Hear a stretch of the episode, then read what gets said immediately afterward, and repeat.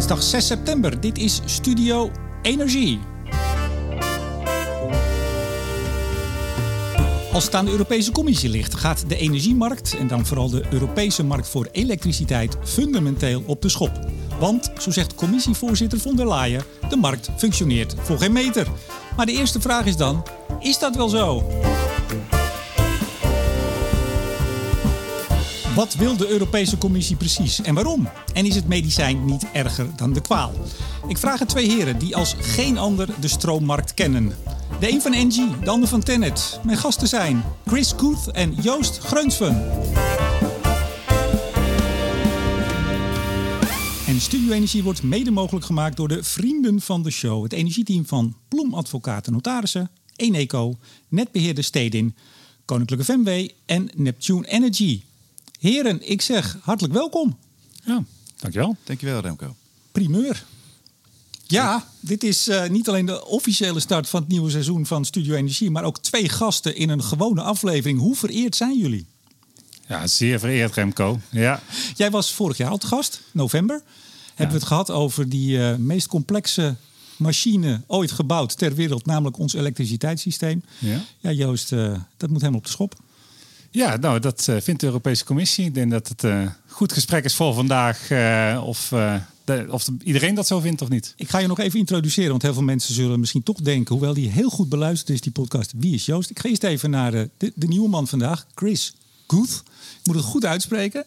Het is een lastige, absoluut. Geboren in de VS. Klopt. Ja, dan krijg je dat. Hoeveel, hoeveel varianten van jouw achternaam gaan er rond? Oh, vele. Ik kan ze niet allemaal opnoemen. Welkom, Energie Market Analyst, uh, energiemarktanalist bij Engie. Klopt. Eigenlijk een soort Hans van Kleef. Eigenlijk wel. Jullie kennen elkaar ook, hè?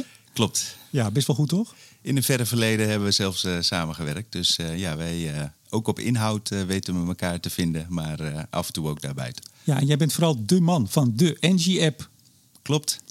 Een van mijn eerste projecten toen ik bij Engie kwam werken was het ontwerpen van de Engie Market Prices app. Waar ik nog steeds heel trots op ben. Het is een beetje jouw kindje, hè? Het is mijn uh, kindje. Nou, Hans en ik in uh, de marktupdate, uh, volgens mij op andere plekken ook, maken permanent reclame voor de app. Doe het zelf ook nog even. Wat, wat kun je ermee en waar kun je hem vinden? Ik denk dat het misschien belangrijk om te noemen is, uh, ik werk voor de Engie Market Desk. Daarin assisteren we eindverbruikers om hoe die energiemarkt te navigeren. En met name de inkopen ervan. Um, en een van de belangrijkste uh, pijlers is natuurlijk inzicht in waar die markt naartoe gaat. Mm -hmm. En die app zorgt ervoor dat je altijd de actuele, relevante marktprijzen bij de hand hebt. Ja, hoe, hoe laat na het sluiten? Want ik kijk altijd meteen het eind van de dag. Want hij doet hem één keer per dag. Hoe laat zitten de nieuwe getallen erin? verschilt afhankelijk van de settlement. En met voor, voor gas is die doorgaans uh, redelijk snel. Maar als je de volgende ochtend kijkt, dan heb je de slotprijzen van de dag daarvoor. Ik zat uh, vanochtend in de auto hier naartoe. Uh, het is maandagochtend, nemen we dit op. Bij Tennet moet ik zeggen. Dank voor Joost voor de, de gastvrijheid. ik geloof de gasprijs 31% omhoog bij opening markt. Ik keek toen ik hier net naartoe liep en het is nog zelfs iets hoger. Ja, maar vorige week ging er weer een klap vanaf, hè? Klopt. Maar zitten we weer op een all-time high al? Of, dat nog net niet, maar we gaan ja, hard die kant op, vrees ik. Joost, jij was, dan moet ik het goed zeggen, want oh man, verleden keer was ik al zo aan het je lacht al. Jij was Senior Electricity Market Developer, maar sinds deze maand, jawel, bloemen en taart, een nieuwe functie bij Tennet. Wat doe je nu? Ik ben nu Lead Market Analysis Nederland, waarbij ik de eer heb om het Nederlandse team qua marktanalyse te, te mogen leiden. En binnen dat team doen wij uh, eigenlijk meer de studies vooruit, zoals de monitoring leveringszekerheid en uh, marktberekeningen voor de investeringsplannen. Mm -hmm. uh, ook modelleringswerk voor andere studies, zoals de binnenzo'n review. Ja, en eigenlijk, je had een kleine twijfel toen ik jou benaderde vorige week. Want eigenlijk is dit onderwerp niet meer helemaal passend. Maar ja, jij bent gewoon de nieuwe ja. Mr. Tenet. Ben Voorhoost is ja, weg. Ja, er moet iemand is Mr. Tenet. nou goed, volgens mij zijn er heel veel mensen die voor die titel en aanmerking uh, kunnen komen. Dus uh, ik heb in de afgelopen jaren heel veel hier uh, met het onderwerp market design, marktintegratie bezig geweest. Um, en dat is inderdaad van mijn, mijn vorige afdeling. Dus in die zin is het een beetje twijfelachtig. Maar ja... Um, we besluiten maar even als een uh, afsluitinterview op dit onderwerp. Dus, uh... Heel goed. Toch even een, een, tussenvraag nog. Zijn er nog uh, hoogspanningskabels doorgezakt en de grond geraakt? ja, nou volgens mij is het genoeg in het nieuws geweest afgelopen vrijdag. Inderdaad is het tussen Lelystad en Dronten een, ja, een, een storing ontstaan. Dus, ja, maar zijn er nog nieuwe? Want ik begrijp dat kan gewoon ieder moment kunnen dingen naar beneden nou, komen. Joost, ik heb ze sindsdien niet meer gehoord, gelukkig. Dus deze was heftig genoeg. Dus, ehm, maar gelukkig zitten daar nu alle collega's ook bij ProRail op om het uh, ja, zo snel mogelijk allemaal weer op een running te krijgen. Okay. Jij kijkt een beetje met een schuin oog naar de woordvoerder die hier ook uh, gewoon als nou vrijwilliger, die vond het leuk om erbij te zitten. Uh, welkom Jorrit. Je kijkt toch een beetje naar de Nou ja, ik begreep van de woordvoerder dat ze een druk weekend hebben gehad. Dus ehm, ik, uh, die zitten veel meer in de details van wat er hier precies gebeurd is dan ik. Dus uh, volgens mij is het ook niet echt het onderwerp voor vandaag. Dus. Nee, gaan we het niet over hebben. Maar ja, je kent me een beetje. Hè? Moet ja, I know. Vragen. Uh, het komt straks misschien nog wel langs, Chris. vrijdag ook weer van alles. Hè? De, de, G7 die wil een price cap op olie. Misschien komt dat straks wel even. Het is niet onderwerp, maar misschien toch wel interessant. Um, nou, ook von der Leyen, de Europese Commissie, wil ook een, een gascap, prijscap.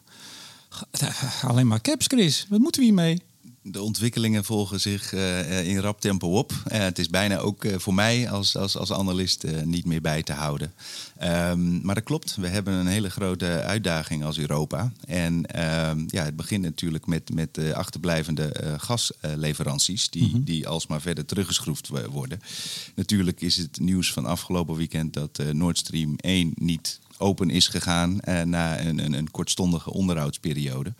Um, lijkt olie, Chris. Verschrikkelijk. Een beetje olie. Het was een fotootje. Gewoon, dat kan je gewoon thuis met een doekje opdwijlen. Maar het is... Het leek alsof iemand een kopje koffie had uh, uh, laten vallen. De reden om de hele pijp dicht te gooien. Het is, nou goed. Nee, dat is dus onzin, hè? Het is gewoon, ze zoeken wat.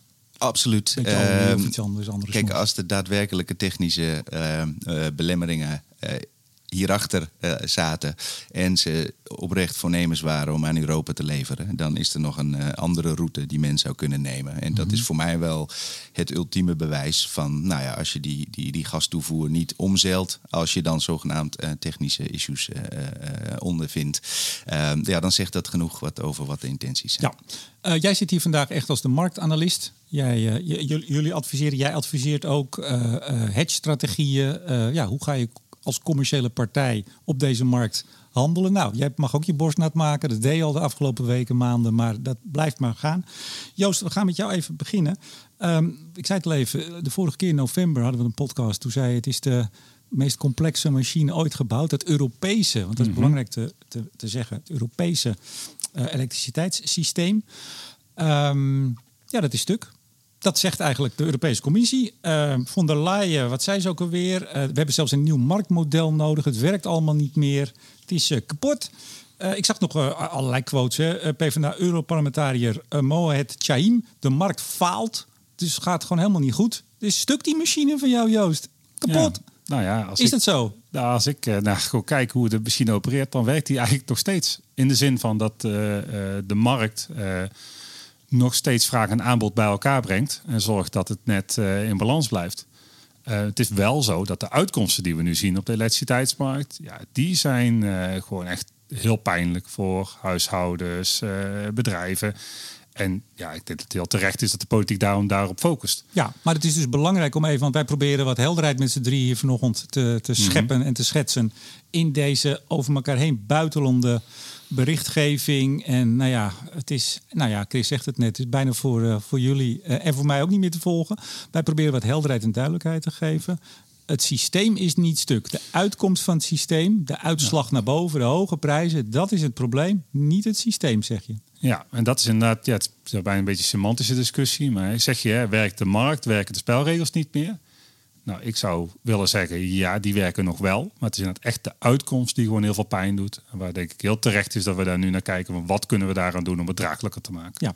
Kun jij op hoofdlijnen schetsen, Joost, hoe werkt de Europese elektriciteitsmarkt? Nou, dat is, uh, op dat is een uh, flink stukje, dus ik hoop dat we even de tijd hebben. Um, misschien goed om te beginnen dat de elektriciteitsmarkt eigenlijk niet bestaat. Want de mhm. elektriciteitsmarkt bestaat eigenlijk uit een, een serie, een verzameling aan, aan markten.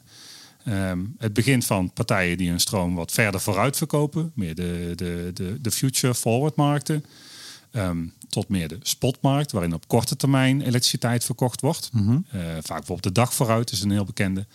Ehm, tot echt elektriciteit die rondom balancering. Hè. Dus echt op minutenbasis vragen namens het evenwicht houden. Ja. dat systeem als geheel noemen we vaak de elektriciteitsmarkt, maar het zijn eigenlijk verschillende segmenten. Waar we nu heel veel, heel veel focus op ligt, is typisch de dag vooruitmarkt. En wat daarin gebeurt, is dan het systeem van marginal pricing. Dat ligt nu vooral heel erg onder vuur. Ehm, wat we met marginal pricing bedoelen, is dat er eigenlijk één prijs is voor alle producenten van stroom. Ja, want Dus- al die producenten, een windpark, een kerncentrale, een gascentrale, nou, die zijn nu heel duur. Die zetten de prijs. Daar Mhm. wil de Europese Commissie ook iets aan doen. Hè. Die wil eigenlijk een knip maken tussen gas, wat heel duur is, en de rest. Gas trekt nu de rest mee. Die hebben allemaal een verschillende prijs, Mhm. wat zij, ja, waarvoor zij hun stroom verkopen. Maar uiteindelijk de laatste, in dit geval gas, de duurste, die zet eigenlijk de prijs. Kun je dat eerst even uitleggen? Ja, nou, dat is inderdaad het, eh, het concept van wat we dan vaak noemen, wordt de, de merit order genoemd. En de merit order is niet per se een verplichting van zo moet je bieden, maar het is eigenlijk meer een model die aangeeft hoe de kosten van verschillende technologieën zitten. Ja.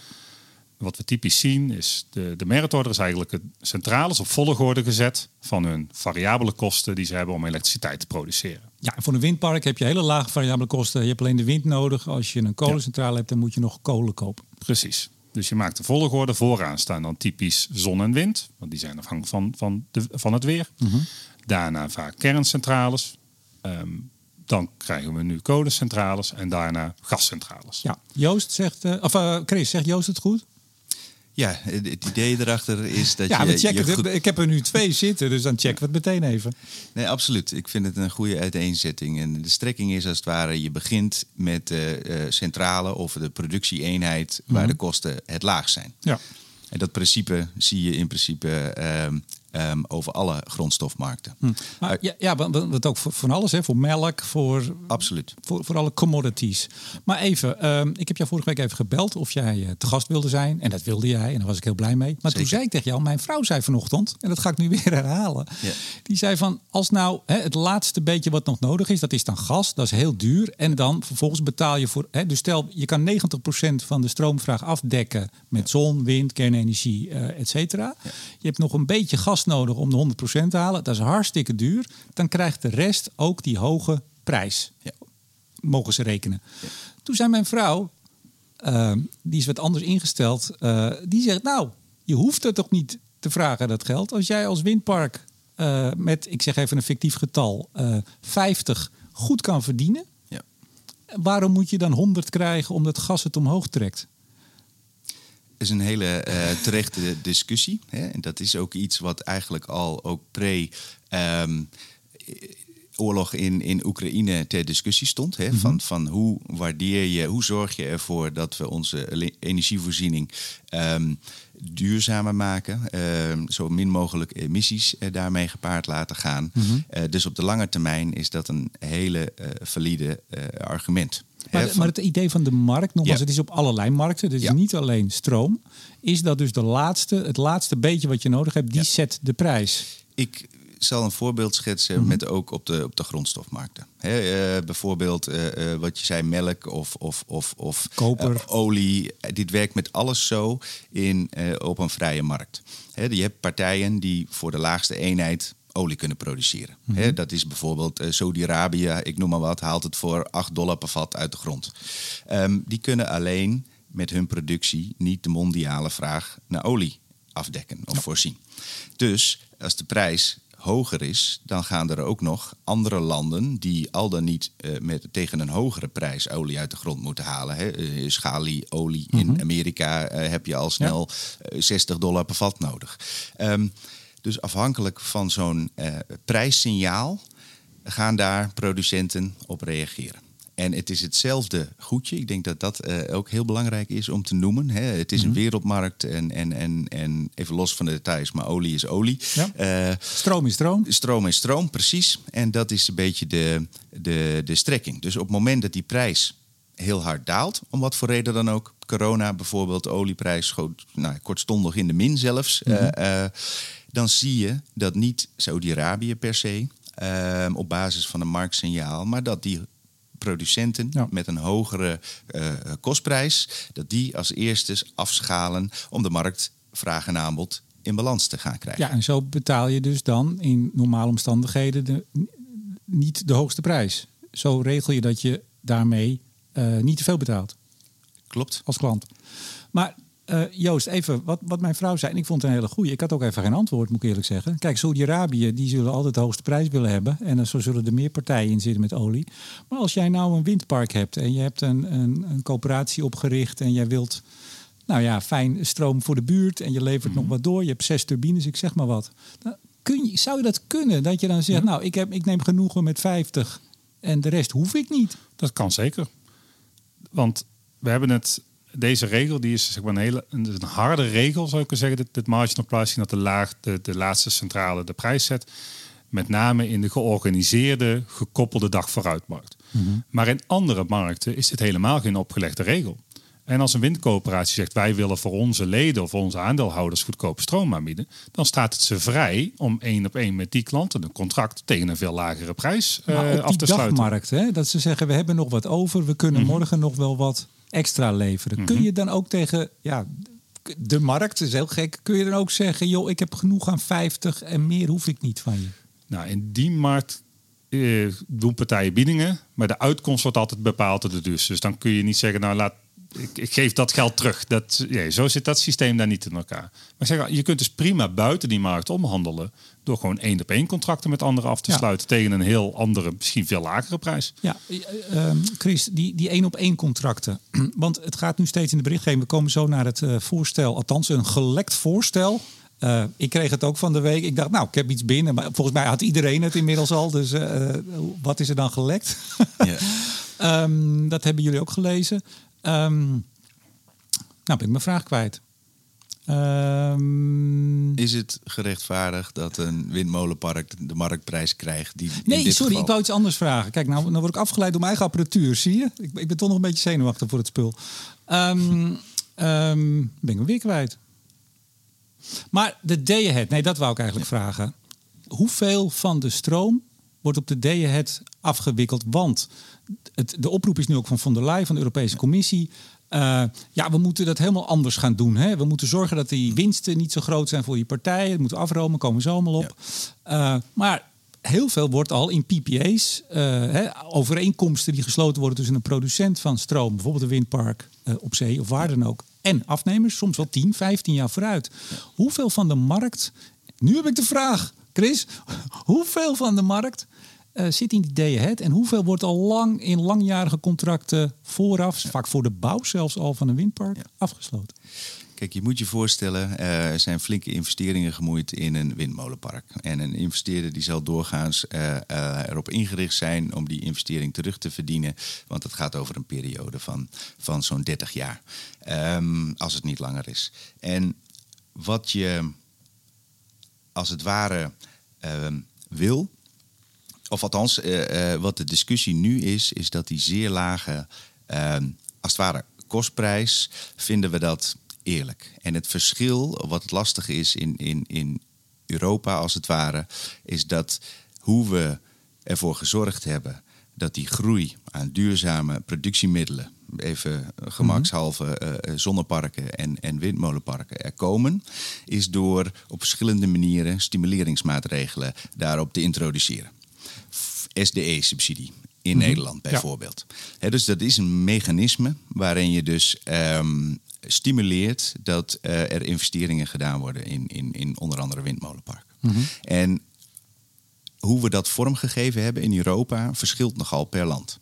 Wij werken in, in Nederland en in Duitsland is dat ook het geval met een soort van minimumprijs. dus dat is een garantie dat je in ieder geval een bepaald prijsniveau als inkomsten uh, uh, genereert om die investering terug te verdienen. Um, als de marktprijs lager uitvalt dan dat minimumprijsniveau die in de subsidieregimes zijn, zijn afgesproken, ehm, dan vult, dat, uh, vult de overheid of de, vanuit de subsidie die, die pot aan. Um, kijk, de laatste subsidie, of, uh, windmolenparken zijn subsidievrij. Ja. Dus je kan je voorstellen, je, je, je bouwt zo'n park, um, dat is nogal een financieel risico, omdat je mhm. de komende 30 jaar niet weet wat de markt gaat doen.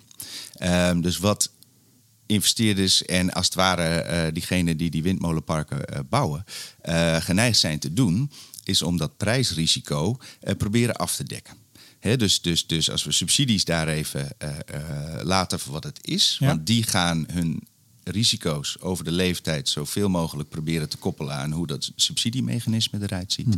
Ehm, maar de subsidievrije eh, ehm, windmolenparken, die gaan uiteindelijk eh, proberen dat af te dekken om afnemers ervoor Ja, te vinden. Dat zijn de ook vaak de aankondigingen al door, door Vattenfall bijvoorbeeld, die de laatste twee grote, hè, die al voordat er een, een bepaalde grond in is, al bekendmaken dat een eh, grote partijen, grote industrieën bijvoorbeeld, al zoveel stroom, zoveel jaar gaan afnemen. Ja, En daar hebben ze dus, Joost, een, een deal mee gemaakt. Nou, dat is dan dus inderdaad vooruit. Ja, maar hoeveel van de markt, want ik vind dat heel lastig, eh, wie van jullie Ja. het weet, hoeveel van de markt gaat nou via dat soort contracten? Ja, jij Joost? Ja, ehm, Acer publiceert jaarlijks een eh, market report waarin ze ook over deze cijfers rapporteren. Wat is Acer? Acer is de, de Europese toezichthouder. Mhm. En die is ook eh, heel belangrijk in allerlei discussies over market design. Er Ja. zit heel veel, heel veel kennis ook op dit vlak. Ehm, en in de laatste cijfers eh, werd gerapporteerd van vorig jaar dat ongeveer 30% van het verbruik via de day-ahead-markt verhandeld wordt. Mhm. Dus in Nederland hebben we zo'n 100 tot 120 terawattuur verbruik op dit moment. 30% daarvan loopt via de day-ahead-markt. Is dat veel of is dat weinig? Ja, nou ja, dat betekent dus ook dat 70% via andere markten loopt. En als je dus alleen op de day-ahead-markt ingrijpt, dat je dus nog steeds zeg maar, 70% van de handel via andere kanalen Ja. gaat. Chris, ik, ik denk dan als ik eh, von der Leyen en andere hoogwaardigheidsbekleders eh stevige woorden hoor roepen hoe ze die markt even gaan, nou even dat zeggen ze niet, maar hè, noodmaatregelen gaan ze snel doen en ze gaan, als je maar op 30% eh invloed hebt, dan Ja. denk ik dat die woorden misschien wel erg groot zijn. Ik eh, stond met opgetrokken wenkbrauwen als het ware te kijken naar die, naar die toespraak. Ehm, ten eerste eh, moet ik misschien een persoonlijke disclaimer geven. Eh, ik werk in de sector zo'n 13 jaar en ik leer dagelijks nog steeds dingen hierover. Wij allemaal, Chris, we Dus leren het is, allemaal. Het is een enorm complex mechanisme. Ehm, maar dat is, dat is hoe die, hoe die is ingericht. En om dan, ehm, hè, misschien is het mijn en tekortkoming dat je eh, schrikt van alles wat je hebt geleerd. eh, daar wordt het tapijt onder vandaan getrokken. Ehm, maar wij zitten natuurlijk wel in een enorme eh, crisissituatie. En dat is, en dat is natuurlijk eh, het, het, het, het normale denken of hoe je een systeem vorm hebt gegeven. Ehm, komt terecht al dan niet ter sprake. Maar in tijden van crisis is het vaak niet verstandig om het hele model voor de hele lange termijn aan te passen. Hè? Van, van is dat de richting waar je uit moet? Want wat we net al zeiden, ik ben van mening dat de oorzaak voornamelijk ligt eh, bij gas. Schaarste. Eh, schaarste, hè? dat was de eerste les die ik had eh, bij mijn studie economie. Van als iets schaars wordt, wordt het duur. En als iets heel schaars wordt, dan wordt dat heel duur. Ehm, en dat he- heeft een signaalfunctie. Dus aan de ene kant stimuleer je als het ware die hoge prijs vanuit de markt eh, om een schreeuw om meer aanbod. Dus ga investeren. Wij, de gasprijs schiet omhoog. En in Qatar en in Amerika ehm, overwegen ze hun exportcapaciteit uit te gaan breiden door dat prijssignaal om die markt eh, van aanbod te voorzien. Een prijsprikkel zet de markt in werking. Of de andere kant op. Ja, zet ook in werking dan. Dan, Absoluut. dan stop je ergens mee. Zo, Ja. zo heb ik het eh, geleerd, althans. Eh, eh, en, en, en als dat aanbod voor de korte termijn niet toereikend is, wat het toch echt wel, hè, we gaan een paar krappe jaren tegemoet op, op, op, op gasvlak, eh, dan geeft dat signaal als het ware aan de andere kant ook van verbruik maar alsjeblieft minder. Hè? En, en dat is iets wat we ook al zien eh, eh, op dit moment. Op- hè? De industriële zeker, ja. verbruik op gasgebied zeker. Op elektriciteit wat minder. Ik geloof dat ook een onderdeel van de gelekte plannen, eh, als die nog overeind staan. Want nogmaals, het gaat zo snel. om echt een rigoureus plan in het leven te roepen om de verbruik van elektriciteit te verminderen. Eh, helemaal terecht. Moeten we meteen doen. Ehm, ik heb twee jonge zoontjes. Eén daarvan was afgelopen weekend heel vroeg wakker. Dus ik deed al heel vroeg beneden eh, de gordijn open. Eh, kwart voor zeven ongeveer. En ik zie buiten gewoon een lantaarnpaal aanstaan nog. Terwijl het al hartstikke licht was. En die, had totaal geen Chris naar functie. buiten. Nou, die neiging heb je wel. Of hè, ge- gezien hoe eh, eh, de situatie waarin we zitten, extreme krapte. En we hebben het niet alleen over gas, ook op elektriciteitsvlak zit er van alles tegen. We, we gaan zo verder op het voorstel. Ik wil dit even afronden. Joost, eh, die elektriciteitsmarkt die is vrij. Althans, hoofdzakelijk. Er wordt van alle kanten wel ingegrepen, ook in Mhm. Nederland. Kolencentrales, eh, beperking en dan toch weer niet. En, en subsidie SD grijpt natuurlijk ook in. Hè. Dat betekent als je iets wilt stimuleren, in ons geval in Nederland, Europa, meer schone energie.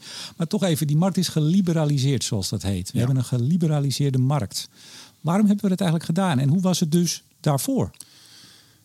Ja, ehm, goed zo. Ik werk nog geen 13 jaar in de sector. Dus ik, ik, ik ken eigenlijk in die zin alleen de geliberaliseerde markt. Ehm, maar wat hier, hiervoor gebeurde was, eigenlijk zou je meer kunnen zeggen, een soort kost-plus systeem. Toen waren ook nog netbedrijven, energiebedrijven waren eigenlijk vaak nog één organisatie. Bijvoorbeeld ook meer regionaal gebied. Hè, de, de, de provinciale energiebedrijven. Je zou eigenlijk kunnen zeggen, die, die telden al hun kosten op jaarbasis op. Die keken hoeveel stroom er werd verbruikt. En eh, nou ja, dat deel je door elkaar. Daar doe je dan een bepaalde marge op. En dat was dan Ja. de prijs voor was stroom. een, was een kartel. Ja, eh, nou ja, zeker als je maar één bedrijf hebt lokaal, ja, dan is er weinig te kiezen. Ja. En het hele idee van het liberaliseren was dat je dus concurrentie krijgt, dat partijen dus hè, aangemoedigd worden om het efficiënter te doen met minder mensen, eh, waardoor dus de kost, totale kosten van het systeem omlaag gaan en dus ook de kosten voor consumenten lager worden. En dat is ook gebeurd. Ja, ja, dat is gebeurd. Ja, het is al moeilijk, want je kunt natuurlijk zeggen, ja, je hebt niks om het precies mee te vergelijken, want je hebt niet een experiment doorlopen dat bij België niet geliberaliseerd was en Nederland wel. Ehm, maar eigenlijk alles, iedereen die naar kijkt vanuit de economische inslag zegt dat het wel degelijk positieve effect heeft eh, gehad. Ja, ik begrijp van Martin Visser, de ongekroonde cijferkoning van de Nederlandse energietransitie, ehm, dat een studie van IEA, eh, als het alleen over gas gaat, dus het alleen over gas, dat tussen 2010 en 2020 er zo'n 10 miljard euro per jaar minder door burgers en bedrijven is uitgegeven door die liberalisering. Maar dat we nu, eh, ik geloof dit jaar, per maand 20 tot 40 miljard extra kwijt zijn. Zou dat kunnen kloppen, Chris? Dat eh, twijfel neem ik niet in twijfel, eh, eh, die stelling. Eh, kijk, het is natuurlijk wel gebouwd op een marktmechanisme. Ehm, het lastige wat Joost ook al aangeeft, is dat je inderdaad geen parallel scenario had. Hè? Wat zouden de eh, kosten zijn geweest als je dat eh, niet had gedaan? Ehm, maar we begeven ons op een, op een heel lastig eh, ehm, eh, terrein op, op dit vlak. Hè? Of in de situatie waarin we Ja. zitten, waar we gewoon politieke leiders en de betaalbaarheid van bedrijven. Ik spreek ze dagelijks. Hè? Ik, ik, ik help dus en assisteer eindverbruikers hoe die energie in te kopen en welk moment. In sommige gevallen zitten ze echt met het handen in het haar. Hè? Van, van, met voor hele lastige ehm, ehm, besluiten. Hè? Ja. Van is het nog betaalbaar? Kan het sommetje nog wel uit? Ja. eh, et cetera. Maar, maar Joost, la- laten we even, eh, want eh, ik bedoel, het is een gevierd model, hè, het marktmodel. Althans, dat was het tot nu toe. Hè. We, we, we krijgen nu alle Ja. kritiek, maar het was de afgelopen 20, 30 jaar. Het is al vanaf eind jaren 90 ontwikkeld, de liberalisering van de Europese energiemarkt. Ehm, nou, nu zijn we op het punt dat eh, de Europese Commissie en andere partijen, politici en wie dan ook die roept, eh, het, het is stuk. Nou ligt er een eh, gelekt document met alle mits en maren die erbij horen, maar het is zo breed gelekt dat het in ieder geval even iets was wat de Europese Commissie naar buiten stuurde om te kijken hoe valt dat. Jij hebt dat gelezen. Het was ook best een beperkt document, ja, de bijlagen, maar het was over zeven pagina's. Kun jij eh, samenvatten, en Chris, jij mag bij, bijspringen als het. eh, eh, wat is de hoofdlijn van welke opties er nu bekeken worden om iets te doen aan de hoge prijzen? Want dat is het. Ik zou, ik, ga graag op het document. Ik zou nog even een stapje terug willen doen, toch naar de elektriciteitsmarkt, omdat die prijs. We hadden het net over van ja, waarom windparken dat kunnen ook voor veel minder vragen. Maar die markt heeft in die zin ook een functie dat partijen een marge maken boven hun kosten, boven hun pure variabele kosten. Is ook om al die vaste kosten terug te verdienen. Is ook om investeringskosten terug te kunnen verdienen. Dus het is in zekere zin ook altijd. Partijen hebben wel een rendement, ook in die zin nodig, hebben een extra marge nodig. En op dit moment inderdaad is het, het ja, terecht spreken we moord en brand over die hoge prijzen. Twee jaar terug werd er moord en brand gesproken omdat de prijs zo laag was dat partijen die investeringen helemaal niet terug konden verdienen. Dus toen was de discussie andersom, moet je niet op een of andere manier extra geven aan bepaalde bronnen. En dat is misschien een, een een aankondiging naar alle maatregelen die we gaan bespreken. Dat is heel gevaarlijk. Als je nu iets zou ingrijpen in deze situatie, is dat misschien over een aantal jaar, als de prijs misschien weer tot, tot de bodem ligt, weer heel nadelig. Dus je moet het eigenlijk op, op langere termijn bekijken over de hele looptijd van allerlei eh, ja, eh, van, van windprojecten, zonprojecten, centrales. Dat dat over de hele looptijd goed uitpakt. Ja, maar begrijp ik dan goed? Uh, en ik weet niet of jij hier op persoonlijke titel of namens Tenet spreekt, maar is het gewoon onverstandig dat we überhaupt in die markt, in het marktmodel. Kijk, je kan mensen gaan compenseren, daar komen ze allemaal Mhm. op. Hè? Maar is het überhaupt onverstandig, vindt Tenet, vind jij wellicht, om in te grijpen in het marktmodel? Eigenlijk alle maatregelen zoals ze nu op tafel liggen, brengen nadelen met zich mee. Dat is het hele leven. Ja, dat, ja, dat is goed, goed waar. Terecht. Eh, alles heeft zijn voor- en zijn nadelen. Ehm, maar er, er, zit, er lijkt tot nog toe niet echt een silver bullet in te zitten hè, die alles oplost. Eh, en die echt veel beter is. Het hele marktmodel is, is jaren aangewerkt. Dat gaf je zelf ook al aan. En ook, ik ga de Europese toezichthouder weer aan. Die heeft begin dit jaar een assessment uitgebracht waarin hun conclusie was: ja, dit marktmodel is worth keeping. Het functioneert, er zijn verbeteringen mogelijk, maar het is meer evolutie dan revolutie. Ja, en, en Chris, is het nu revolutie, wat jij leest in de stukken? Als ik afga op de berichten en de toespraken, dan eh, eh, klinkt dat wel zo. Nou, laten en, we dan. ja? ik heb toch, hè, ik wil het niet zeg maar zeggen dat het een, een slecht idee is per se, maar ik heb serieuze vraagtekens bij of dit te implementeren is. En eh, in ieder geval op de, op de korte termijn eh, heb ik sterk mijn twijfels daarover. Voor de, voor de goede verstaander is, eh, is wel helder wat, jij er, wat je ervan vindt. Even naar het document. Ehm, drie, nou ja, eigenlijk het is wel grappig, want het is best wel een kort document. Het zet ook nog even, dat vond ik wel mooi, even eh, neer waarom er nou zo'n probleem op de elektriciteitsmarkt is. En als je dat toch even achter elkaar zet, Franse kerncentrales op een gat, dat zijn even mijn woorden, het staat iets netter. Eh droogte in het zuiden, dus weinig waterkracht. Nou, duur gas, daar hebben we het al uitgebreid over gehad. Drie gesloten kerncentrales december vorig jaar. En daarvoor ook nog een paar, maar goed, Allah. En de lage waterstand in de Rijn dus weinig transportcapaciteit van steenkool voor de kolencentrales. Me dunkt een perfect storm. En dan ook nog een vraagprobleem, namelijk eh, eh, erg warm, dus veel behoefte aan koeling. En eh, in sommige landen staan de, de airconditioners hard te loeien. Dus dat is het probleem aan de andere kant. Dan geven ze aan, ik vond dat, eh, Chris, be- begreep jij dat? Ze geven dan eerst aan nou, wat er allemaal zou kunnen worden bedacht. Er staan hele extreme dingen in. En dan zeggen ze, nou, dat doen we dan, Ja. dat, dat doen we dan niet. Ik- Las ik dat zo goed? Waarom stond dat er nou? Het lijkt een soort eh, eh, selectiedocument en de verschillende voorstellen die je gedaan. eh, ja, de ene heeft minder eh, een vatbare, of althans heeft, heeft zeg maar, die kan je snel wegwuiven als zijnde dat dat niet, niet, niet gaat werken vooraf. En ze denk ik, omdat de lidstaten voorstellen doen, eh, dat daarin opgenomen moet gaan worden. Maar Ja, Joost, er stond bijvoorbeeld, we gaan gewoon de hele markt afschaffen. Zo ongeveer. Dat, dat zou Stilzetten, ja. Stilzetten. Nou ja, we gaan, eh er komen misschien zo nog wel op wat er in eh, Griekenland, pardon, ja, Griekenland ook. Die hebben iets ingevoerd, Spanje en Portugal ook. Omdat misschien maar voor de hele Europese Unie. Nou, lang verhaal kort. Er stonden allerlei vrij extreme zaken. Maar uiteindelijk, Joost, drie dingen. Eh, drie componenten stellen ze voor. die allemaal van elkaar afhankelijk zijn. Ik noem ze even op. Graag dan jouw reactie en daarna jou, Chris. Eén is eigenlijk een, eh, je zei het al net Chris, een eh, verplichting, eh, verplichte eh, elektriciteitsbesparing. Zoals we dat voor gas ook hebben. 15% moeten de lidstaten besparen. Ehm, dat zou dan voor elektriciteit ook gaan gelden. Dan zou er, en dan komen we waarschijnlijk op het eh, hart van dit gesprek, een ehm, eh, prijslimiet op wat de windparken en alles wat niet gas is, mag rekenen voor zijn stroom. Of althans, ze mogen het wel rekenen, maar het verschil dan, wat ze extra krijgen, dat moet naar de staat. En daar kunnen we dan, dat is onderdeel 3, weer eh, price interventions in retail. Oftewel, ze kunnen in de Engie's, Vattenfalls en wie allemaal maar, Eneco, et cetera, kunnen we dan weer het geld gaan rondpompen de andere kant op. Of zoiets. Joost. Ja, ja dat is inderdaad goed uh, samenvat. Dat zijn inderdaad de drie opties die nu, uh, die nu liggen.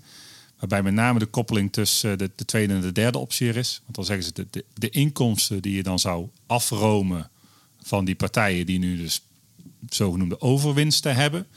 Die zou je dan als overheid kunnen gebruiken om bepaalde groepen gebruikers ja, verlichting te bieden van de energierekening. Ja, dus, Chris, als ik het goed begrijp, gas doet gewoon zijn ding. Die blijven uh, uh, hemeltergend duur.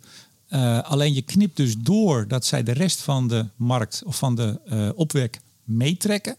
Als we weer even die 50 die ik maar net fictief noemde. Ga, gas zit op 100. De, de, rest kan met, met 70 af of met 60.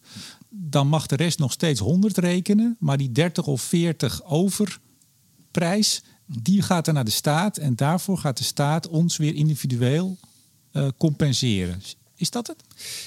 Ja, je hebt als het ware een soort indicatieve. En ik vind ook nog wel, of in ieder geval de vraagtekens zitten met name in van, omdat we net constateerden dat, dat, dat 30% um, ehm, van die windmolenparken uh, als het ware hun prijs worden bepaald op de dagmarkt. Mm dus dat, dat, is, dat is eentje. En daar heeft dit dus betrekking op, niet daar op die 70% elders of anders, ja? Precies. En dat maakt hem dus zo, um, uh, um, zo lastig. Um, ik ben de vraag nog heel even kwijt, excuus.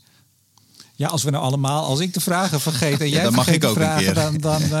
oh, dan moet ik ze allemaal onthouden. Nou, dat is wel een lekkere uitdaging, heren. Nou, dan spring ik even naar Joost. Het klopt dus dat die, die over, uh, wat ze te veel krijgen boven de cap... die dan is ingesteld door, door of de Europese Commissie of de lidstaten... die gaat dan dus naar uh, de overheid en die gaat ons daar dan voor compenseren. Ja, dat is... Mee compenseren. Dat is het idee, inderdaad.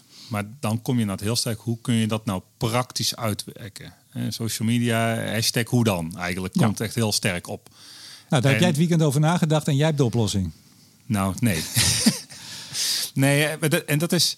Ja, dan kunnen we die Bullet. Er zijn, eh, als je een, een beetje het debat volgt, er zijn talloze echt knappe koppen. En zeker bij de Europese Commissie, daar werken echt hele, hele slimme mensen die hierover nadenken. Diederik Samsom, die heel slim is, die noemt zich een van de minst slimme, geloof ik. Dus ja, zo slim is men daar. ik, ik, ik ben altijd wel, ik ben lang in de Europese sector actief. Ik ben altijd zeer onder de indruk toch wel wat daar aan, aan denkwerk komt. En in die zin, dit paper is gelukkig een stuk minder radicaal dan de uitspraken die Ursula van der Leyen eerst deed. Van die markt is helemaal kapot en moet totaal over, overhoop. Dit is wel de korte termijn, hè, tussen twee haakjes. Dit is het stuk voor de, de noodmaatregelen op korte termijn. de lange termijn, daar moet ook dan nog wat uit Brussel komen. Maar goed, dat, laten we maar even zitten. ja, anders wordt het helemaal... Uh, We houden het een beetje behapbaar eh, voor de luisteraars. Um, nee, in die zin wat hier staat... Dat, en ik denk terecht als ze dan zeggen van al die opties, dat ze dan de rest in ieder geval afserveren en deze overhouden. Maar ik blijf nog steeds ook hele grote vraagtekens hebben bij de uitvoerbaarheid hiervan. Hoe je dit dan dus, dus kunt doen. Ehm, en misschien moeten we gewoon even de, dingen voor dingen afpellen. Ja. De eerste is dan een uh, inderdaad verplichte uh, reductie, besparing. Nou, als zich zou je denken dat is bijna no regret hè, besparen. Want het we hebben misschien niet zo te sprake met een market design crisis. We hebben te maken met een aanbodcrisis. Er is nu gewoon te weinig aanbod van gas en stroom. Dat drijft de prijs op. Is het een no regret of niet? Ja, wat mij energiebesparen is volgens mij eh, inderdaad no regret. Want nou, dat niet, brengt... niet als je, als je de, de fabriek uh, stilzet. Ja. Zoals we nu uh, vrijdag gingen, geloof okay, wel dicht. We zijn al een ja. aantal grote elektriciteitsverbruikers nee, dat, zijn Nee, dat... Zijn het gasverbruikers? Nou zit ik ineens te twijfelen. Beide. Beide. Beide. En nou, maar je, ja, maar je moet hem denk ik vooral zien in wat, waar gebruiken we elektriciteit waar het niet hoeft. En er zijn, er zijn landen waar het is een beetje symboolpolitiek, maar waar gewoon hè, verplicht, ja, zet roltrappen in winkelcentra stil. Daarnaast hangt een affiche vanwege de energie moeten we besparen. En dus staat dit. Het is ook een stukje bewustwording bij mensen thuis. Dat lantaarnpalen die aanstaan, neonreclame die, die, die aanstaat in, in straten, airco's bij winkels met de deur open. Dat zijn allemaal vormen van energieverbruik die eigenlijk helemaal niet hoeven. Maar dat pakket wat Duitsland op dit vlak, dat ging dan vooral over gas, vorige week of week daarvoor introduceerde. Ik zocht heel erg van wat denken ze nou wat dat gaat opleveren. Het ging over 2%. En inderdaad, symbool en belangrijk om te laten zien. Maar de grote klap is toch dat de grote industrie, de grootverbruikers, dat die uitgaan. En die gaan nu uit. Ja, dat brengt daarmee bij mij wel de vraag. Want het is op zich mooi dat je zegt, ik ga tenders houden voor besparing. Dat is het idee, dus, Net dat is gas. U, u, mag inschrijven voor hoeveel geld wilt u uit. Ja, dus dan gaat de overheid een subsidie geven, betaling doen van, om, om partijen geen energie te gaan verbruiken. Als je echt een prijsverlagend effect wil hebben, dan moet je dusdanig veel besparen dat die gascentrales de prijs niet meer zetten. Mhm. Maar dan heb je het over een dusdanig grote hoeveelheid, die is eigenlijk in mijn ogen eigenlijk niet realistisch te bereiken. Als je dat niet kunt bereiken, dus dan blijven de prijzen min of meer toch waarschijnlijk ongeveer hetzelfde. Ja, ja dan, is, dan kun je partijen wel betalen, maar partijen schuiven nu ook zelf al af. Dus ja, dan ga je overheidsgeld inzetten voor iets wat nu ook al gebeurt bij deze prijs. Dus ik, ik ben er nog wat over in dubio of je dan echt tenders daarvoor moet organiseren of dat dit eigenlijk al bijna automatisch gebeurt. Mm maar in algemene zin in campagnes voor energiebesparing, gewoon eens maar voor iedereen bewustwording te maken. nou, dat moeten wij sowieso wel doen. Chris, minder elektriciteit verbruiken. Ja? No-brainer. Ja, maar ook als de fabrieken er, er, er vooruit gaan? Uh, nee, daar zal. We hebben het over het excessief. Dingen die niet nodig zijn. Maar ja, In, in onze maatschappij eh, zullen heel veel mensen dingen vinden die wel degelijk nodig zijn. Dat is namelijk wat ze de hele dag doen. En bedrijven misschien ook. Dus het is, ik vind het wel eens een beetje makkelijk, Chris, hoe erover gedacht wordt. Van, ah, het is ook met het gas. Ja. Ah, we kunnen 15 procent. Ja, dat gebeurt in Nederland. We zitten al tegen de 30 of, of misschien wel erover. Omdat gewoon heel veel uitgaat. Ik vind het een beetje makkelijk over gesproken wordt. Of sta ik daar alleen in? Nee, absoluut niet. Ik bedoel, die, als je kijkt dat in de afgelopen maanden uh, de industriële vraag met uh, eh, 30% is afgenomen, dat is enorm. En, en dat is niet zozeer uh, jubelen van dat is goed nieuws. Want dat betekent inderdaad dat in sommige gevallen fabrieken tijdelijk dichtgaan of verplicht dichtgaan. Hè? Dus maar, dat maar sommige politici jubelen daar wel verholen over. Van nou, dat hebben we al gehaald. En dat, dat verbaast mij. Want wat krijgen we? Ik ben geen econoom. Jij hebt economie gedaan. Maar we krijgen dus bedrijven die zaken niet meer maken. Waardoor de spullen die zij maken schaarser worden. Ja waardoor die duurder worden. Dan zou ik bijna zeggen, heel cynisch, dan mag je hopen dat niemand meer geld heeft om iets te kopen. Want dan uh, hoef je ook geen dure producten te kopen. Maar als je nog wat wil kopen, ja. dan moet je heel veel betalen en dus ben je geld kwijt, et cetera, et cetera. Inflatie, bla, bla, bla. Een deel van die 30% van verbruik, afname, um, zit hem in dit punt. Een ander deel, wat we eigenlijk veelal in, in, in, in Duitsland en in uh, uh, Frankrijk, de, de grote industriële spelers, is die zoeken ook naar alternatieven. Dus zo'n fabriek die heeft een elektriciteitsbehoefte, een stoombehoefte. Dus we zien dan wel het verbruik van gas omlaag gaan. Maar het betekent niet in alle gevallen dat de deuren worden gesloten dus, dus eh, substituten worden er ook gezocht. Uh, we maken dan misschien, als we kijken naar uh, klimaat, dat een enorme stap terug doen. het is crisis op alle fronten, als het ware. Op, betaalbaarheid, op leveringszekerheid komt ook nog voor het eerst in geding. Iets wat we de afgelopen jaren gewoon voor lief hebben genomen in Nederland. Um, maar die substituten die zorgen ook voor de minder vraag naar gas. Die gaan stookolie verbruiken om warmte of stoom, uh, iets dergelijks, of dieselgeneratoren. Uh, dus dat is puur ook om de vraag naar gas te verminderen. Um, dus niet alles sluiten deuren, sommigen vinden ook substituten. Maar, maar je, je, kunt ook krijgen dat, ik zeg een beetje gekscherend, dat mensen thuis gewoon de barbecue in de kamer zetten en wat, wat hout opgooien. Als het straks echt, ja Joost, als, het, als, het, als het straks echt knijp komt te zitten, uh, je, je, kunt hele gekke dingen gaan zien. Ah, ja, goed. Ik, uh, ik heb zelf een, een pelletkachel thuis. En ik heb ook gezien hoe die uh, ten opzichte van vorig jaar in kosten is opgelopen. Dat, dat ook vraag en aanbod. Dat laat duidelijk zien dat mensen nu inderdaad overstappen. Dus bijvoorbeeld op, op kachels, houtpels, noem het maar op. Inderdaad, als alternatief voor gas. Ja, men zoekt echt alternatieven. Ja, je, je tweede punt, want je wou hem afpellen eigenlijk. We zitten nu nog bij energiebesparing. Ja. Nou, dat tweede is dan dus dat, dat ingrijpen in die... Of eigenlijk het, het afromen van de, potentiële winst van bijvoorbeeld een wind- en zonnepark. Ja. Um, ik zie daar enerzijds de logica van. Als je het koppelt inderdaad aan... ik heb geld nodig om bepaalde groepen tegemoet te komen. Want ja, hè, ook de, ik ook zeggen... Ja, nou goed, met Henry Bontebal hebben we er uitgebreid over gesproken. Maar het geld moet ook ergens vandaan komen. Wat met je mensen CDA, zo, uh, Tweede Kamerlid Henry Bontenbal. Ik denk, ik zeg nog even zijn naam goed. Ja. Um, dus en in die zin zou ik zeggen, ja, als ik daar nu zie dat er excessieve winsten liggen, lijkt dat een ja, aantrekkelijke groep om dat geld te halen, zonder dat je met belasting of andere zaken uh, partijen uh, alsnog bij de consument zeg maar terechtkomt. Mm Maar het is heel lastig om dit voor mij nou goed te kunnen implementeren. En je moet eh, eerder ook, die partijen hebben ook steeds in die zin wel goed een marge nodig om ook uiteindelijk die kosten terug te verdienen. Als we een aantal jaar weer 0 euro marge hebben, ja, dan zijn deze jaren ook deels nodig. Dus wat is dan het precieze niveau? Dat is een moeilijke vraag. Hoe richt je dat dan in? Op welke markt? En vooral, hoe ga je om met allerlei bestaande contracten? Want als... Daarvan heeft, sorry, daarvan heeft de commissie gezegd, nou, die laten we met rust. Het gaat alleen over nieuw en de day ahead. Toch? Dat is... Eh, ja, dat... Chris, dat... Chris, jij trekt een beetje de wenkbrauw op. Nee, heb ik dat verkeerd gelezen? Of? Uh, dat is mij onduidelijk. Als ik zeg maar okay. zie wat Duitsland uh, de afgelopen weekend heeft aangekondigd. Hè, een enorm, uh, als het ware, reddingspakket of een inflatiebuster las ik zelf. 65 miljard. 65 miljard. En we weten niet exact wat de details daarvan van zijn en waar dat geld uh, precies vandaan uh, gaat komen. Maar dit was een onderdeel. Hè? Hm. Dus, dus de, we gaan een prijs bepalen wat we um, fair vinden met z'n allen voor die windmolenpark, voor die waterkrachtcentrale, voor de kerncentrales en de kolencentrales. Dat is een soort marge wat ja, toereikend zou moeten zijn. Um, en daarmee uh, gaan we uh, nou ja, het noodpakket vormgeven. Ja. Um, en dat grijpt niet zozeer direct in op de markt, maar dat is meer iets wat al gedefinieerd wordt op excessieve winsten.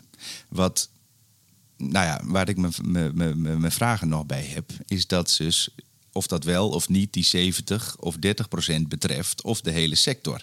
want er wordt in veel van die voorstellen alleen gekeken naar de day-ahead-markt. Daar wordt naar de prijs gekeken. Hoe kan het dat uh, die dat is, dat is ook wat in alle mediaberichten doorklinkt. Hè? Van zo'n windpark pakt nu ontzettend veel, terwijl dat hoeft helemaal niet zo te zijn. Die kan het gewoon verkocht hebben voor een... Ja, maar misschien twee jaar terug geleden. bijvoorbeeld van, jou, van jouw vrouw. Hè? Stel dat uh, inderdaad die windparken zeggen van... nou, wij uh, staan er wat ideëler in. En wij gaan voor onze aandeelhouders doen tegen een lagere prijs. Of zoals voor mij was... Eh, eerder ook met de wind... Nee, andere initiatief, Betuwe Wind of zo, die mhm, ook zoiets had ja, die, daar is eigenlijk dus wellicht helemaal geen sprake van overwinsten. Ja. Maar die moeten dan toch op basis van een kunstmatig bepaalde prijs wellicht geld aan de staat gaan afdragen. En je moet dus bij al die partijen ook in de boeken gaan kijken. Je moet precies dan weten wat hun contracten zijn. Hoeveel hebben ze al met een PPA vooruitverkocht voor de komende jaren? Wat verhandelen ze nog op de markt? Of kan je dat via de, ja. dat, kan je het via de markt doen? Dat daar wordt afgerekend en dat er dan ja, ik probeer ook maar wat. Ik, uh, nee, ik kan die details niet overzien. Echt niet. Maar kan iemand, dat is even interessant, kan iemand de details overzien? Want het, het, het, het struikelt over elkaar van aankondigingen. Weet iemand nog waar we mee bezig zijn? Um, ik denk dat het hoofddoel duidelijk is. Dat bedrijven. Ja, dat, is, dat, is, dat, is wat anders, uh, En burgers. Nee, maar ik uh, eens. Uh, ik bedoel, het is altijd de details waar het, waar het hem in zitten. En um, die, die zijn nog niet helemaal helder. Ik bedoel. Um, die zijn niet helemaal helder. Of zijn helemaal niet helder, Joost? Er zijn gewoon nog heel veel open, open vragen, open eindjes. Hm. En ik denk wel dat je via de georganiseerde markt mogelijk wat zou kunnen doen. Maar zoals net, dat is dus maar een deel van waar elektriciteit verhandeld wordt. Ja. En ik denk heel dat er dan ook genoeg partijen zijn die manieren zullen zoeken om daar dan weer omheen te gaan werken. Want als je weet dat alles wat je in de, de day-ahead-markt verkoopt, dat je daar een heel deel van moet afdragen. Ja, waarom sluit je dan niet één op één een contract met een ander af? Die misschien ook lager ligt dan de prijs in de day-ahead-markt, maar wel hoger dan wat je anders via die afdracht zou nou krijgen. Dat, dus, dat, zo dus- las ik het een beetje. Dat, dat zou dan wel hier ook onder vallen. Dus oude contracten tot ja. de ingangsdatum gesloten, oké. Maar eh, Chris, zouden er nu al partijen kunnen denken... weet je wat, wij gaan nu als de sodemieter nog wat, uh, wat deals maken? Het is zeg maar, lastig, ook voor beleidsmakers, een effect op de, op de markt, eh, dat je het signaal blijft geven: wij moeten meer wind en meer zonnepanelen om onze elektriciteitsvoorziening te, te verduurzamen. Um, dat is het belang. Dat is het, het, het grootste belang. En we moeten voorzichtig zijn met beleid introduceren die die prikkel um, um, wordt ontnomen. He, uh, want dat gebeurt nu dus. Dat, dat gebeurt uh, in principe. En wat, vertaal het dus door. Wat is daar dan het gevolg van? Nou, het gevolg van, of het, in mijn beleving persoonlijk een, een, een potentieel risico, is wat maakt het uit? Uh, stimuleer je nog die investeringen in duurzame energie? Er zijn enorm veel uitdagingen om een windmolenpark neer te zetten. we kunnen het hebben over vergunning, eh, et cetera. Maar ik geloof dat iedereen hier aan tafel het wel eens is dat wij nu van eh, een bepaald percentage duurzame eh, energie een enorme vlucht gaan nemen. En als je hem heel plat slaat, los van de details, kan je dit als het ware omschrijven van ja, de partijen die windmolenparken neerzetten, dat hebben we gestimuleerd, dat willen we. Um, die krijgen nu de rekening voor um, um, het, probleem. En ga je daar niet als het ware het signaal afgeven van hoe, hoe goed kan je, of, uh, hoe goed is het, het, het, klimaat om nieuwe windmolenparken te bouwen? in de markt aan. In potentie wel. En ja, in potentie, of we proberen, we gaan zo'n beetje afronden straks. in potentie of tas je het ook al met dit soort retoriek van de afgelopen week? Van het is fundamenteel, moet het op schop en het is helemaal fout. Tas je niet überhaupt dat vertrouwen aan? Ik ben van mening dat dat wel het geval is. Kijk, en de split die men voor ogen heeft. Hè, dus van ergens is er natuurlijk maatschappelijke uh, debat nodig en begrijpelijk over dit, het fenomeen van we hebben nog, helaas kan ik er wel bij zeggen, maar nog jarenlang de achtervang van fossiele centrales nodig. um, omdat je niet altijd kan vertrouwen op, op, op, op wind en zon. Um, dus hoe creëer je een om, omgeving waarin je um, de markt als het ware zekerheid geeft, zowel die windmolenpark, maar ook de achtervang. als wij een stip op de horizon zetten, dan zien wij ook dat de rol van gascentrales gaat veranderen. Eh, wij gaan, als het ware, of gascentrales gaan in Europa een achtervangfunctie uh, uh, spelen om ervoor te zorgen dat het licht aan blijft als um, wind of zon achterblijft. Dus de kostprijs vind ik een reële discussie dus, dus hoe ga je ervoor zorgen dat het uh, um, nou, je beleid op het vlak van, van investeringen in duurzame energie dusdanig mm vormgegeven wordt dat dus naar beneden toe uh, een cap zit. Dat is in Nederland en in Duitsland het geval, een minimumprijs. Ja. En ergens is er ook wat voor te zeggen dat dus die aan de bovenkant hebben we niks uh, gekapt, als het ware dus dat is, dat is een beetje de discussie. Dus maar je zegt dus, doe wel een cap aan de bovenkant. Ik kan me die discussie heel goed begrijpen voor de hele lange termijn. Nee, maar daar moeten we serieus over nadenken. Want eh, als je 30 jaar vooruit gaat, of 20 jaar, of 10 jaar, dan gaat dat aandeel steeds verder toenemen. En de karakteristiek van een zonnepark of een windmolenpark is dat die allemaal tegelijk draaien. En wij zien dus ook negatieve prijzen op het moment dat de zon heel hard schijnt. Maar dan heb je het dus over een, een ja, evolutie, een bijstellen van de markt, Joost. Uh, en niet een revolutie waarbij je in een week tijd aankondigt... we gaan het helemaal anders doen, de hele markt is kapot. Nee, dit is meer bij spreken STE++ doorontwikkelen inderdaad. Met een soort bovengrens. Verdien je meer, betaal je dat dan terug. Ja. In ruil voordat de overheid ook een ondergrens garandeert. Maar dat is net niet iets wat deze winter verlichting brengt. Dus... Nee. even, ik wil het eigenlijk maar laten liggen, tenzij jullie er nog hele belangwekkende zaken over willen zeggen. Uh, Spanje, Portugal, die hebben alles iets ingevoerd. Maar, zeg ik er meteen bij, dat is eigenlijk, die zijn eigenlijk losgekoppeld, min of meer bijna van de Europese markt. Ja die, ja, die hebben een maatregel dat ze eigenlijk um, een kunstmatige maximumprijs hebben ingesteld voor gas dat gebruikt wordt voor stroomproductie. Ja, en daar hebben we gezien dat het gebruik van gas voor stroom is toegenomen. Precies. En flink ook. Ja, dus daardoor is inderdaad hè, de gascentrales eigenlijk goedkoper geworden. Dus daarmee is ook de elektriciteitsprijs gedaald. Maar volgens mij is gas 30, 40 procent in verbruik toegenomen. En we zitten in een aanbodcrisis qua hoeveelheid gas. Dus nou hebben ze heel veel uh, eh, LNG-terminals daar op het uh, Iberisch Schiereiland. Dus dat scheelt weer. Uh, Chris, Griekenland, daar hebben ze ook iets bedacht? Ja, dat was een beetje waar we het net over hadden. Het uh, scheiden van uh, fossiel en uh, windmolenparken en, en duurzaam. Maar functioneert dat daar? Of hebben ze het alleen nog maar... Het was in juli hebben ze het geloof ik aangekondigd. Ja, dit was een. Ja, volgens mij heeft Griekenland echt een soort gereguleerd tarief. Bijna weer aan naar de oude de tijd van vroeger voor de liberalisering. Dat hebben ze nu daar echt ingevoerd. En het andere idee was inderdaad een scheiding tussen. Je hebt een markt voor conventionele grijze stroom. En een andere markt voor groene stroom. Maar functioneert die al? Nee, nee, nee, nee, dat is een idee. Maar dit is een idee dat je, daar heb je minimaal vijf jaar voor nodig. Al zou je dat willen implementeren. Dus um, het rolt allemaal over elkaar heen. Hè? Aankondigingen, ideeën. Iedereen is het er wel over eens dat, dat we ons blauw betalen, om het maar eh, zo te zeggen.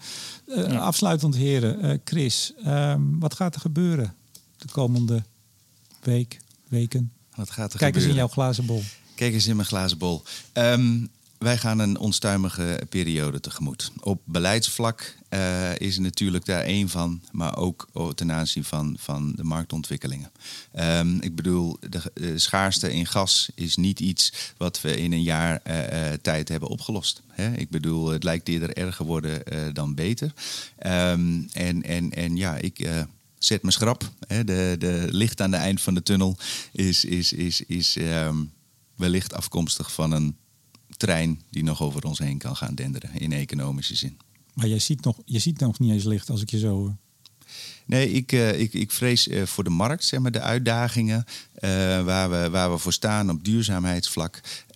maar ook de markt aan zich. Ik bedoel, ook energiebedrijven en de markt de afgelopen weken, die is piepend en krakend tot stilstand gekomen.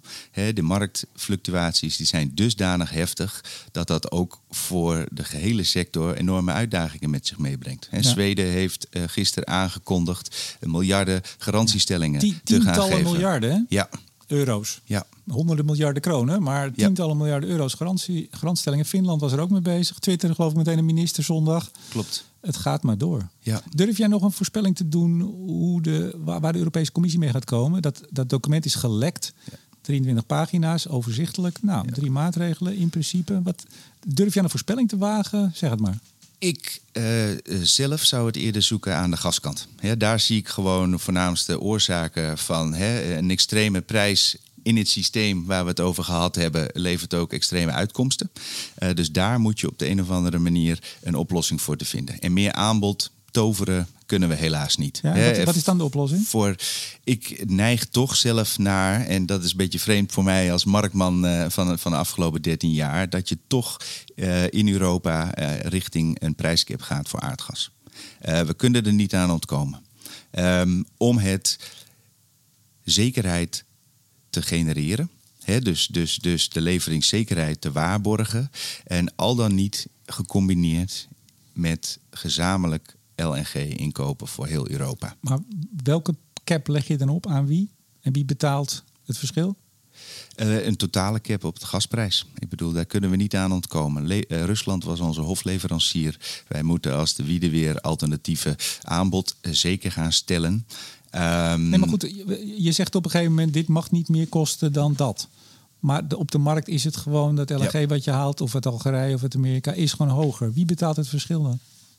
Uh, ik denk dat dat de enige manier is om de prijs uh, betaalbaar te houden. En het zal inderdaad. Uh, um, en wat ik zei, het is vreemd voor mij als marktman, maar ik denk toch dat je die kant op gaat. Maar wie, wie betaalt het... het... verschil? Ik bedoel, als jij gas nodig hebt, ja. dan moet je op de wereldmarkt kopen. Dat heeft een hoge prijs. Ja om het systeem te kalmeren. Ik begrijp het niet. Kijk, de prijs van gas moet hoog genoeg zijn, zo'n cap, om LNG-aanbod aan te kunnen trekken. want als ze in Azië meer bereid zijn te betalen, uh, dan gaan onze. Nee, maar Chris, behoeftes, even. Ja. Iemand biedt aan gas voor 100. Ja. En ik wil het hebben, maar mijn cap is 75. Ja. Dan krijg ik dat gas toch niet?